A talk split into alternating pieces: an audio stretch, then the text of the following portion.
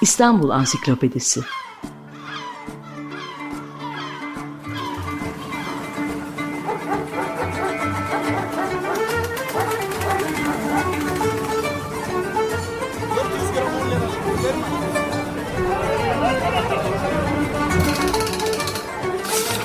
İnsanlar, olaylar, mekanlar, gelenekler ve ihtiyaçlar üzerinden şehrin tarihinden sayfalar.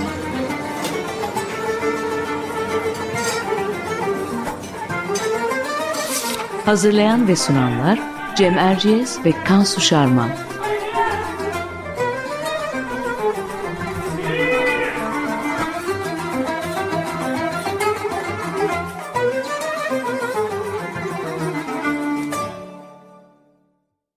Merhabalar, ben Cem Erciyes. Açık Radyo'da Kansu Şarman'la birlikte hazırladığımız İstanbul Ansiklopedisi'nin yeni bir programındayız. Bu hafta konumuz İstanbul'un ilk hapishaneleri. Konuğumuz ise İstanbul Üniversitesi Tarih Bölümü öğretim üyesi Profesör Doktor Gültekin Yıldız. Hoş geldiniz Gültekin Hocam. Hoş bulduk. Teşekkür ediyorum Cem Bey. Sağ olun. Biz teşekkür ediyoruz. Gültekin Hoca'nın, e, Gültekin Yıldız'ın bu konuda yani hapishaneler konusunda 2010 yılında Kitabevi yayınları tarafından yayınlanan Mapushane Osmanlı hapishanelerinin kuruluş serüveni 1839-1908 adlı bir de kitabı bulunuyor. Bunu da dinleyicilerimize duyurmuş olayım. Her zaman olduğu gibi biz Kansu ile kısa bir özet yapacağız ve hemen sizi fazla oyalamadan sorularımızı konuğumuza yönelteceğiz. Şunları anlatabilirim ben. Araştırmalara göre Avrupa'da ilk hapishanenin kuruluşu 16. yüzyılın ortalarına dayanıyor. Avrupa şehirleri arasında bugün bizim bildiğimiz anlamda diyeyim hadi modern değilse bile ilk hapishane Londra'da. 1555 yılında kurulmuş. Sonraki yıllarda Amsterdam, Kopenhag, Lyon, Madrid ve Stockholm gibi şehirlerde 17. yüzyıl başına kadar hapishanelerin kurulduğunu görüyoruz. Amerika'da ise 1700'lerin ikinci yarısı ilk hapishane tarihi olarak görülüyor. Peki bizde durum neydi? Osmanlı Devleti'nde 16. yüzyıldan itibaren kürek, zindan ve pranga cezasının uygulanmaya başladığını biliyoruz. 1700'lü yıllarda buna kalebentlik cezası da ekleniyor. Ama modern anlamda hapishane ve cezaevinin tabii ki Osmanlı'da da farklı bir tarihi var. Nasıl bir tarihti? Bunu da Kansu senden dinleyebilir miyiz? Ee, evet Cem, e, Gültekin Hoca'ya geçmeden önce e, bundan da birkaç cümleyle bahsedelim. E, modern hapishane kavramının e, Osmanlı Devleti'nde 19. yüzyıl batılılaşma hareketiyle birlikte ortaya çıktığını e, görüyoruz. Bu noktada getirilen yeni yasalar ve adli sistemde yenilikler e, zindandan hapishaneye geçişi de e, getirmiş. İstanbul zindanları 1831'de kaldırılıyor ve e, At Meydanı'nda yani bugünkü Sultanahmet Meydanı'nda bulunan e, Pargalı İbrahim Paşa olarak bilinen İbrahim Paşa Sarayı'nın e, bir kısmı hapishaneyi umumi haline getiriliyor. E, Osmanlı Devleti'nde hapis cezası ise ilk kez Tanzimat döneminde e, arka arkaya hazırlanan ceza kanun, kanunlarıyla kabul edilmiş. Şimdi daha fazla uzat, uzatmadan bu konuda Gültekin Yıldız hocamıza sözü bırakalım. Hocam şu soruyla başlayalım istiyoruz. E, bu modern dönemden önce İstanbul'da Yedikule zindanları var, Tersane zindanı var, e, Baba Cafer adında bir zindan var. E, bu klasik dönemin ünlü zindanlarında nasıl bir yaşam vardı? İsterseniz öyle başlayalım. Evet, öncelikle sizin de söylediğiniz gibi e, eski cezaevi veya hapishane dediğimiz yerler daha çok sadece hapsetmek amacıyla kullanılmayan, bunun için inşa edilmemiş, mahkumu ıslah etme amacı da gütmeyen, daha çok mahkumu tutmak yani kısa süreli veya nadiren uzun süreli tutmak amaçlı kullanılan yerler. Bu yüzden ben kitabımda da e, mahbes ve hapishane diye bir ayrım yapmıştım. Mahbes bir kişinin hapsedilmesi için inşa edilmemiş ama hapis cezasının infazı için kullanılan yerler. Hapishane ise aslında 19. yüzyılın, e, Cem Bey'in demin söylediği gibi 18. yüzyılın sonlarında Anglo-Sakson, Anglo-Amerikan dünyada ortaya çıkmış. E, daha çok protestan e, inanç sisteminin den hareketle biz bu adamları alacağız ve bunları bir şekilde iyi vatandaş haline getireceğiz. E, suç işlemeyecek hale getireceğiz. Yani bir tür manastır esprisiyle bunları ıslah edeceğiz amacıyla kurulmuş yapılar. Keza bizde de e, Osmanlı'da da ve Türkiye'de de e, ağırlıklı olarak 19. yüzyılın ikinci yarısından önce daha çok mahbesler var. Ondan sonra hapishane görüyoruz. Peki mahbes dediğimizde neyi kastediyoruz? İstanbul özelinde konuşursak öncelikle hisarlar. Yani aslında şehrin savunması için Bizans'tan intikal etmiş veya Osmanlı'nın yaptığı hisarlar. Nedir bunlar? Yedikule zindanları bugün hala ayakta. Rumeli Hisarı İstanbul'un fethi sırasında yapılan hala ayakta. İkinci, üçüncüsü de e, bugün yerinde olmayan Kasımpaşa'daki Osmanlı tersanesinin içindeki tersane zindanı. Bunlara ilaveten e, demin de söylediğiniz bugün e, Eminönü'nde e, denizin kenarında Tarih Vakfı'nın bulunduğu yerde bulunan Baba Cafer Zindanı var. O da yıkılmış. 1831'de kapatılmıştı zaten. E, ayrıca kullanılan başka e, mesela Galata Kulesi'nin esirler için zaman zaman e, kullanıldığını biliyoruz. E, ama esas olarak bu Hisar, kale e, veya e, zindan olarak yapılmış yerler karşımıza çıkıyor. Burada genelde borç yani devlete borcu olan iltizam dediğimiz sistemde devlete alacaklarını e, devletin alacağını ödemeyen kişiler tutuluyor.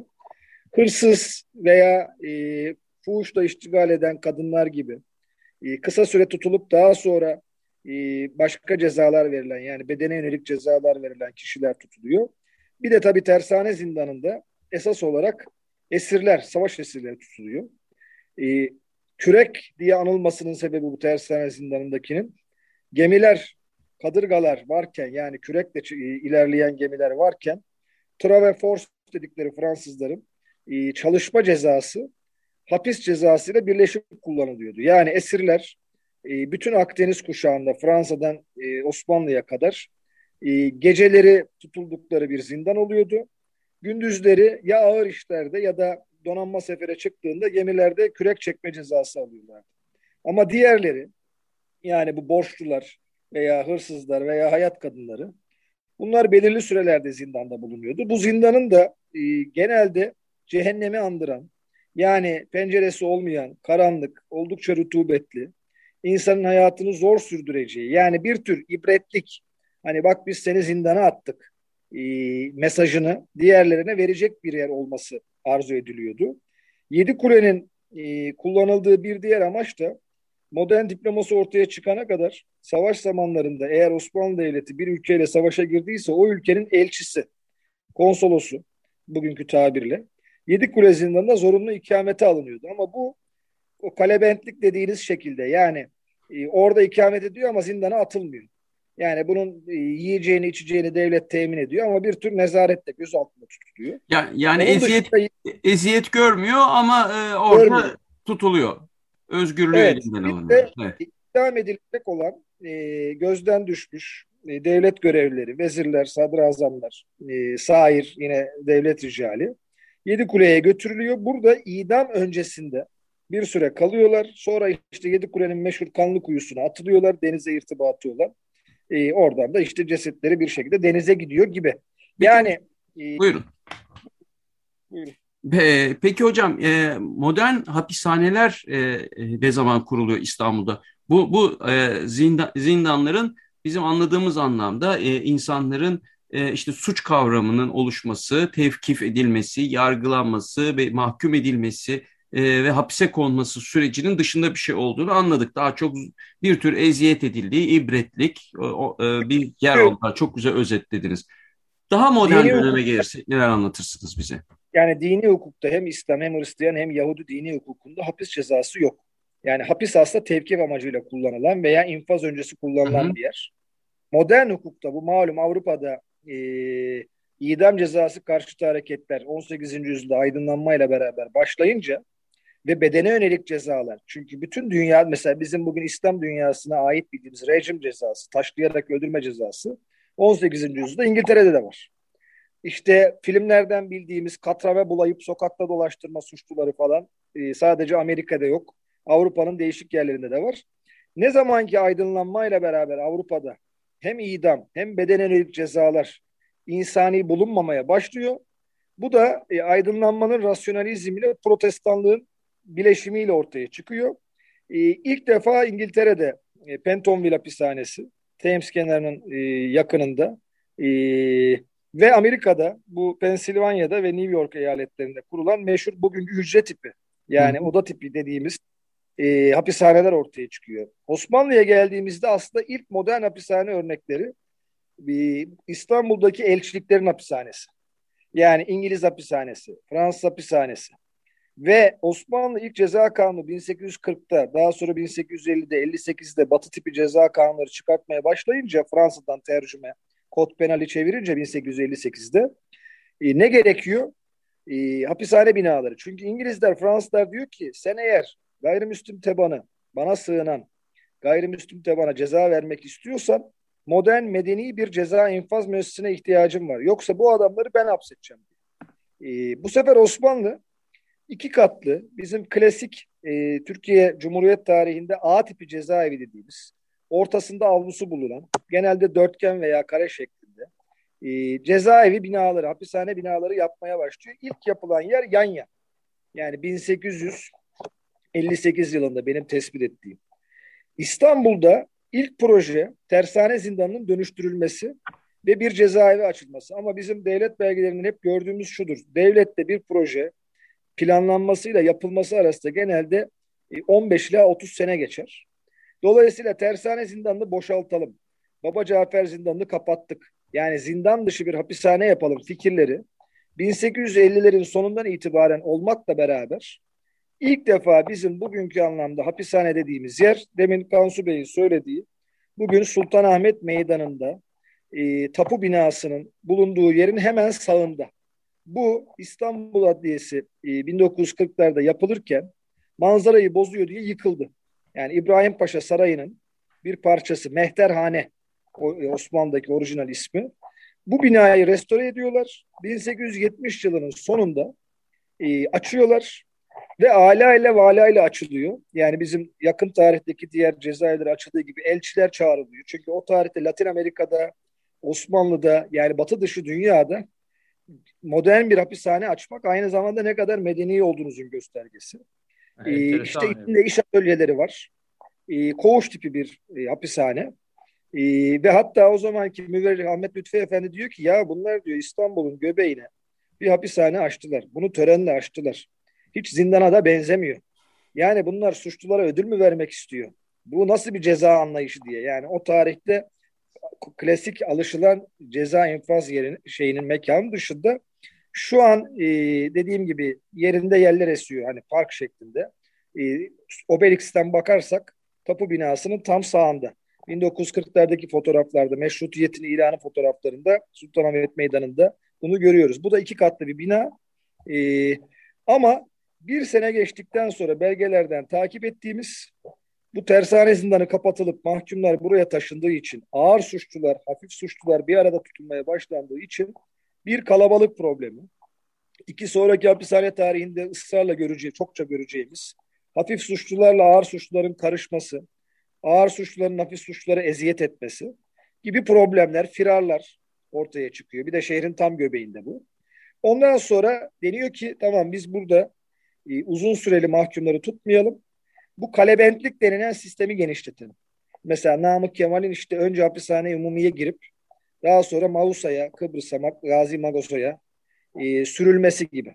Veya e, kürek merkezleri kuruluyor Anadolu'nun çeşitli yerlerinde. Özellikle nehir kenarı, deniz kenarı olan yerlerde. işte meşhur Sinop cezaevi hapishanesi böyle çıkıyor. E, yani ağır hükümlü, ağır suçtan hüküm giymiş olanlar e, hapishane imumide kısa süreli kalsın. Daha sonra biz bunları yine gönderip çalıştıralım, zorunlu çalışmaya tabi tutalım. Hapishanede ise genelde işte e, hırsızlık, e, tecavüz vesaire gibi e, hani adam öldürme, katil falan filanlardan bir tık daha e, şey göreceğimiz, hafif göreceğimiz mahkumlar kalsın. Buna biz model hapishane diyoruz. Hapishane umumi denmesini yani umumi lafının kullanılması da yine Fransızcadan alınmış. E, prison general lafından. Yani bu Osmanlı'nın son dönemindeki kavramlar genelde Osmanlıca gözükür ama Fransızcadan tercümedir. Yani hem tevkifhane gibi kullanılan hem hapishane gibi kullanılan e, bir mekan diyebiliriz. Evet. En hocam büyük problem şuradan...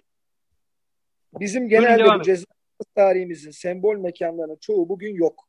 Elimizdeki mesela İstanbul'daki en eski mekan Üsküdar Paşa Kapısı. Bugün hala memur cezaevi olarak kullanılan. Burası Üsküdar Tevkifhanesi'ydi. Biliyorsunuz bir de otel var. Genelde sıklıkla karıştırılıyor. Sultanahmet'te bugün Four Seasons Otel olarak kullanılan yer 1910'larda İstanbul Tevkifhanesi olarak yapılan Mimar Kemalettin Bey'in tasarımı olan binadır. Ama ondan önce 1870'in sonunda 71'in başında açılan bu hapishane umumi vardı. Yani Paşa Kapısı doğru mu anladım? Ee, Sultanahmet cezaevinden daha daha eski bir cezaevi aslında. Daha e, aynı tarihte yani Sultanahmet'te bugün otel olan yerle Evet. Paşa Kapısı ikinci meşrutiyet döneminde tevkifhane olarak yapılıyorlar. Polis tevkifhanesi adı altında. Hı hı. Ee, ama daha sonra bizde hani bugün de aynı problemdir. Tutukluyla hükümlüyü aynı yerde tutmak. Yani ideal ceza infaz hukukunda tevkifhane ile hapishanenin ayrı olması lazım. Fakat bizde genelde tutuklular da yani mahkemeden hüküm giymemiş kişiler de hapishanede tutulduğu için adı tevkifhane olan bu mekan e, ceza infazı için hapishaneye dönüşüyor. Paşa Kapısı bugün hala e, ceza e, infazı için kullanılan bir yerdir. Ve e, Ankara'da bu daha sonra restore edilen Ulucanlar, e, Cumhuriyet döneminde yapılan ve İstanbul'daki bu Paşa Kapısı, hani elimizdeki nadir örneklerden. Şimdi malum Diyarbakır cezaevinin, E tipi cezaevinin kapatılıp müze yapılması söz konusu. Şimdi bu ceza infazı hani e, toplumsal tarihte genelde e, acı mekanlar olarak görülür. Ama hani kolektif tarih için, tarih bilinci için bu tip mekanların da e, en azından bir kısmının ayakta kalması ve müze olarak en azından e, halka açık olması lazım ki hani ülke nereden nereye geldi ya da neler yaşadı hem sosyal tarih açısından hem siyasi tarih açısından takip etmek daha kolay olsun diye düşünüyorum. Evet hocam şu hatta edebiyat eserlerine falan da geçmiş Kemal Tahir'in Esir Şehrin insanları şeyi hapishane umumide bahsedilir. E, hatta hangi hapishane diye sorarlar at arabacı. Yani Dersaadet Tevkifhanesi mi yani şimdi otel olan yer mi yoksa umumi hapishane mi olduğunu sorar yolcuya. Keza Nazım Hikmet'in de hem umumi hapishanede hem Dersaadet Tevkifhanesi'nde geçirdiği zamanlar var. Peki şöyle devam edelim. Bu hapishanelerde modern hapishanede erken dönem yani o modernle, modernleşmenin erken dönemine göre soruyorum. Isınma, beslenme nasıl sağlanıyor, güvenlik nasıl sağlanıyor? Biraz personelden falan bahsedebilir miyiz kısaca süremizi de güzel kullanarak? Bunlar tabii büyük, büyük problemler. Yani bu e, sadece bizde değil, Batı dünyası da büyük problemler. Çünkü bütün bu kapalı mekanların en büyük problemi bu söylediğiniz sıhhi sağlık şartlarını gidermek. 1850'lerin sonunda gelen bir İngiliz seyyah Nassau ki önemli bir İngiliz iktisatçısıdır diyor ki Osmanlı zindanına giren kişinin e, sağ çıkma ihtimali çok azdır. Şimdi zindanlar kapatılıp hapishane açılıyor ama ceza kanununda hapis cezasına çok fazla yer verilip mahkemeler de bu yeni açılan modern nizamiye mahkemeleri yani kadı mahkemelerin yerine açılan bugünkü bizim modern mahkemeler gibi yani e, ceza hukukuna uygun çok fazla iş yükünün altında ezildiği için Osmanlı hapishaneleri genelde çok çok çok kalabalıktır tıpkı Cumhuriyet dönemindeki cezaevleri gibi. Bu yüzden kalabalık aşırı fazla olunca iyi niyetle de yapılmış olsa e, oralarda genelde rutubet çok olur. Yazları sıcak çok olur. Her türlü salgın hastalık özellikle Cumhuriyet dönemine kadar. Adam mesela 3 aylığına girmiştir ama salgın hastalıktan gider. Bir örnek işte Bosna'da Saraybosna'da bir hapishane açılıyor ceza kanunu çıktıktan sonra. Bir salgın geliyor. Ee, işte o zaman tabii antibiyotik yok vesaire yok. Yani çoğu belki 3-5 ay ceza alıp yatacak kişiler hepsi gidiyor. Yani Osmanlı belgelerinde genelde gördüğümüz e, salgın hastalık rutubetten kaynaklı, sıcaktan kaynaklı ve kalabalıktan kaynaklı en büyük problem. Ama bu tabii sadece hapishaneye özgü bir şey değil. Biliyorsunuz Birinci Dünya Savaşı'nda bizim şehit veya e, gaziden daha fazla kaybımız salgın hastalıktandır. Yani bu e, halk sağlığı, kamu sağlığı, sıha kurulana kadar işte antibiyotik aşılama vesaire gelişene kadar e, hapishanelerde de en büyük problem bu diyebiliriz. Personel olarak bakarsak batıda olduğu gibi öncelikle asker personel e, eski tabirle gardiyan, yeni tabirle ceza infaz memuru olarak kullanılıyor. Yani Osmanlı'da ayrı bir infaz memuru yetiştirme sistemi yok. E, ama her zaman tabii şey değil. E, asker kökenli bul adam bulunamıyor ama onlar tercih ediliyor. Disiplinler kurumu olduğu için bunlar. Genelde e, bugün jandarma dediğimiz zaptiye cezaevinin güvenliğini almıştır hapishanenin. Hala hazırda da Türkiye cezaevlerinin dış güvenliği hala jandarmadadır. Yani bu bir gelenek olarak devam ediyor. Ama e, gardiyanların yetiştirilmesi, hapishane müdürlerinin yetiştirilmesi falan ancak daha sonra hani Cumhuriyet döneminin e, ikinci yarısında diyelim yani 1960'lardan 70'lerden sonra karşımıza çıkacak bir şey. Çünkü o tarihlerde zaten okuma yazma bilen nitelikli bir kamu memuru bulmak ve bunları cezaevinde, hapishanelerde istihdam etmek çok kolay değil. Peki kadınlar... Kadın cezaevi. Evet. Hakkı, tam ben de onu soracaktım. Peki kadınlar, yani siz biraz bahsettiniz. En erken dönem ceza, e, cezaevlerinde e, işte fuhuştan suçlu bulunan kadınlar da atılıyordu diye. E, ama onun dışında tabii her tür modern suçtan da sorumlular. Kadınlar için ayrı bir cezaevi ne zaman yapıldı diye lafı toparlayayım. Günümüzde de yani Türkiye'de e, kadın hükümlü ve tutuklu sayısı hani tabii modernleşmeyle beraber artsa da e, erkek nüfusa göre oldukça azdır. Osmanlı'da da gördüğümüz kadarıyla e, kadın suçlular e, çok daha az. Yani toplumsal hayata katılma oranı az olduğu için hı hı. dolayısıyla suç oranları da düşüyor. Bir de kaba bedene dayalı şeylerde, suçlarda kadınlar genelde yer almıyorlar. E, bu manada bakarsak hapishane-i umumide mesela sokak çocukları için bir yer ayrılıyor. Şimdi o zaman daha bu şey yok, Darül Hayır yok. Yani İstanbul Üniversitesi'nin ilk binası olan Zeynep Hanım Konağı yetimhane olarak kuruluyordu, kurulmuştu. O olmadığı için sokaktan çocuklar toplanıyor, hapishane umumiye konuluyor. Kadınlar için de orada bir koğuş ayarlanıyor. Günümüzde Türkiye'de bir kısım cezaevlerinde hala böyledir eski tip cezaevlerinde. Yani kadınlara ayrı bir koğuş verilir. Kadın cezaevi olmadığı için de özellikle Taşra'da e, imamın karısı aynı zamanda Kolcu Hanım adını alıyor ve e, orası kadın cezaevi olarak kullanılıyor. Bu yüzden yakın tarihe kadar kadın cezaevlerine imam evi denirdi Türkiye'de. Yani bu laf buradan geliyor. Hani imam aynı zamanda muhtar rolü de oynadığı için Osmanlı'da onun karısı da bir tür mülki amir gibi e, kadın hükümlülerin veya suçluların bunların da sayısı çok olmadığı için yani imamın evindeki bir oda e, bunlar için ayrılmış oluyor. E, yani İstanbul'da Osmanlı döneminde ayrı bir kadın hapishanesi yok. E, Anadolu'da da genelde hani bir yer kiralanıp eğer fazla şey varsa e, kadın olursa oraya konuyorlar ama e, kadın cezaevi e, ancak Cumhuriyet döneminde kurulacak. Evet. Peki e, bu günümüzde çok tartışılan bir konu var hocam. Hazır bu noktaya gelmişken tutukluluk süreleri. Bugün de hem yasal olarak hem de onların e, tutukluluk sürelerinin uzunluğundan kaynaklanan e, cezaevlerinin kalabalıklığına da etki ettiklerinden hareketle e, o zaman da sorun mu bu tutukluluk, tutukluluk süreleri? En büyük, en, en büyük sorun. Yani bunun iki sebebi var. Bir tanesi ceza kanunları yazılırken ceza infaz kurumlarının kapasitesi düşünülmeden e, hapis cezasına yer veriliyor. Yani bizim bugün alternatif yaptırımlar denilen ceza infazımıza işte denetimli serbestlikler, ev hapisleri, bilezikler vesaire Türkiye'de 2000 öncesinde yoktu.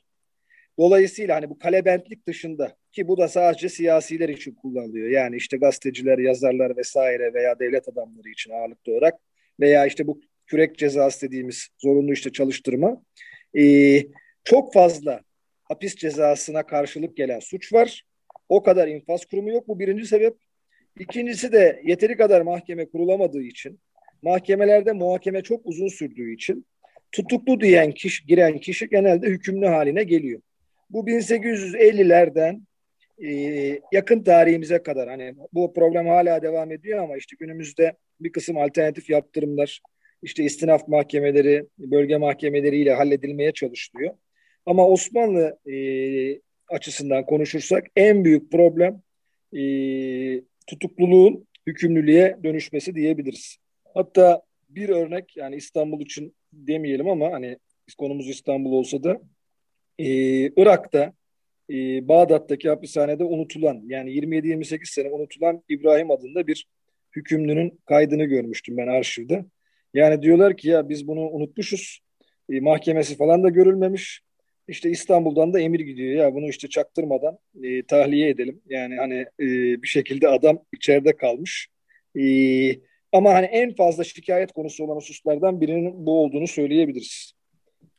Ben de onu Bunun soracaktım. De Böyle unutulmuş mahkumlar oluyor mu e, filmlerdeki gibi böyle Monte Cristo kontu gibi böyle şey bir ömrü orada geçirmiş e, tamamıyla zindanlarda çürümüş insanlar oluyor muydu diyecektim. Oluyormuş hakikaten. Siz şimdi yani bir dönemde zindanda bu mültezimlilerin, borçluların yani devlete borcunu ödeyememiş adam. Ödeme imkanı da yok. Çünkü bu bir tartışma konusudur. Borçlu adamı hapsedersen bu adam hangi parayı kazanacak da borç ödeyecek diye. 17. Ee, yüzyıl kayıtlarında zindanda unutulan mültezimlerin olduğunu görüyoruz. 19. Ee, yüzyılda da işte ben bir iki tane belge gördüm. Tabii tarihçi olduğumuz için belge üzerinden gidiyoruz ama nihayetinde bu örnek olduğuna göre başka yerlerde de arşiv belgelerinde ismi gözükmeyen ama e, bu durumda olan kişiler olduğunu söyleyebiliriz. Yani bu çok sık olmaz ama olabiliyor e, açıkçası. Bir de tutuklu diye girip hükümlü haline gelip uzun süre mahkemesi bitmediği için hapishanede kalanlar oluyor. Ee, hocam siz aslında demin şöyle bir soruyla bitireyim. Ee, isterseniz Pardon Cem, senin sorunu kestim şey, galiba. Yok, soru değil. Sadece şey diyecektim. Siz demin söylediğiniz e, müze olması lazım. Ankara'da Ulucanlar Cezaevi var mesela müze ama İstanbul'da böyle bir yer benim bildiğim yok. Ee... Yani bunun olması için Ceza Tevkif Evleri Genel Müdürlüğümüzle de ben görüştüm. Fakat Paşa Kapısı cezaevinin mülkiyeti Adalet Bakanlığı'nda değil. Hmm. Ee, vakıflar kadarıyla yani şu an tahsisli olarak kullanılıyor. Dolayısıyla hani orası daha kapanmadı. Kapatılsa müze olması. Yani İstanbul'da e, Baba Cafer yerinde olmadığı için müze yapılamıyor. Hapishane umumi olmadığı için belki e, otel olmadan önce yani e, İstanbul tepki evet. dediğimiz Sultanahmet cezaevi. Usul şudur Cem Bey. Yani şehirde bir yeni merkez cezaevi açılınca öbürü kapatılır. İstanbul e, kullanılmaya başlayacağı zaman Sultanahmet kapatılmıştı. Yani Sultanahmet'teki ikinciye kaydırmışlardı. Bayrampaşa Sağmalcılar e, açıldığı zaman da Sultanahmet bugün otel olan kapatıldı. Hı hı. F tipleri açıldığı zaman da Bayrampaşa kapatıldı. Dolayısıyla e, Ankara'da da Ulucanlar bir müze haline gelmiş olmakla beraber çok aslına uygun değil. Yani bunun da çünkü tarihçilerden, e, mimarlardan vesaire yardım alarak belki işte edebiyatçılardan yardım alarak e, restorasyonun yapılması lazım. Genelde malum şey istiyor insanlarımız. Hani böyle korkunç görüntüler vesaireler olsun veya dikkat çeken şeyler olsun ya da bunu restore eden o zaman Altındağ Belediyesi restore etmişti. İyi niyetle etti ama hani tam anlamıyla bir ceza infaz tarihimizi yansıtan bir yer değil ama orası tek. Evet. Sanıyorum Diyarbakır'ın müze olma ihtimali var. Yani kapatıldıktan sonra yakın zamanda kapatılacak. Ee, elimizde mesela yakın zamanda Buca Cezaevi İzmir'de kapatıldı. Ben orayı gezmiştim. Yani Bayrampaşa yıkıldı mesela. Buca Bayrampaşa tipinin yani böyle büyük koğuş tipi cezaevinin son örneğiydi. Bayrampaşa'nın da yıkılmadan önce bir kısım fotoğraf ve videoları var ama keşke mesela Bayrampaşa da müze olsaydı. Çünkü Bayrampaşa Sağmalcılar cezaevi hani İstanbul tarihinin önemli parçalarından biriydi. Evet. Hocam süremizin sonuna geldik. Şöyle kapatalım. Ee, çok teşekkür ediyoruz öncelikle. Ee, tabii hem ceza infaz tarihinin hem İstanbul'un sosyal tarihinin bir parçası. Bir yandan edebiyata, bir yandan sinemaya pek çok e, yansımaları olmuş bir alandan bahsediyoruz. Bu koğuş hayatının, koğuş ağlarının filan. E, o noktada e, keşke bugüne sizin dediğiniz gibi bunları örneklendirebilecek daha fazla e, yapının kalmış olmasıydı. E, bu hafta İstanbul Ansiklopedisi'nde e, Profesör Gültekin Yıldız'la İstanbul'un zindanlarını ve ilk hapishanelerini konuştuk. Çok teşekkür ediyoruz kendisine. Haftaya yeniden buluşmak üzere. Hoşçakalın. Hoşçakalın. İstanbul Ansiklopedisi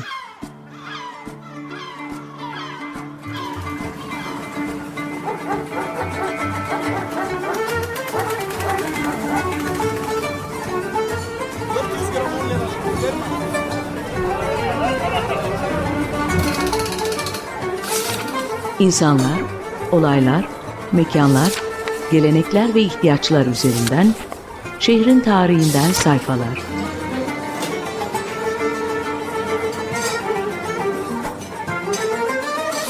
Hazırlayan ve sunanlar Cem Erciyes ve Kansu Şarman.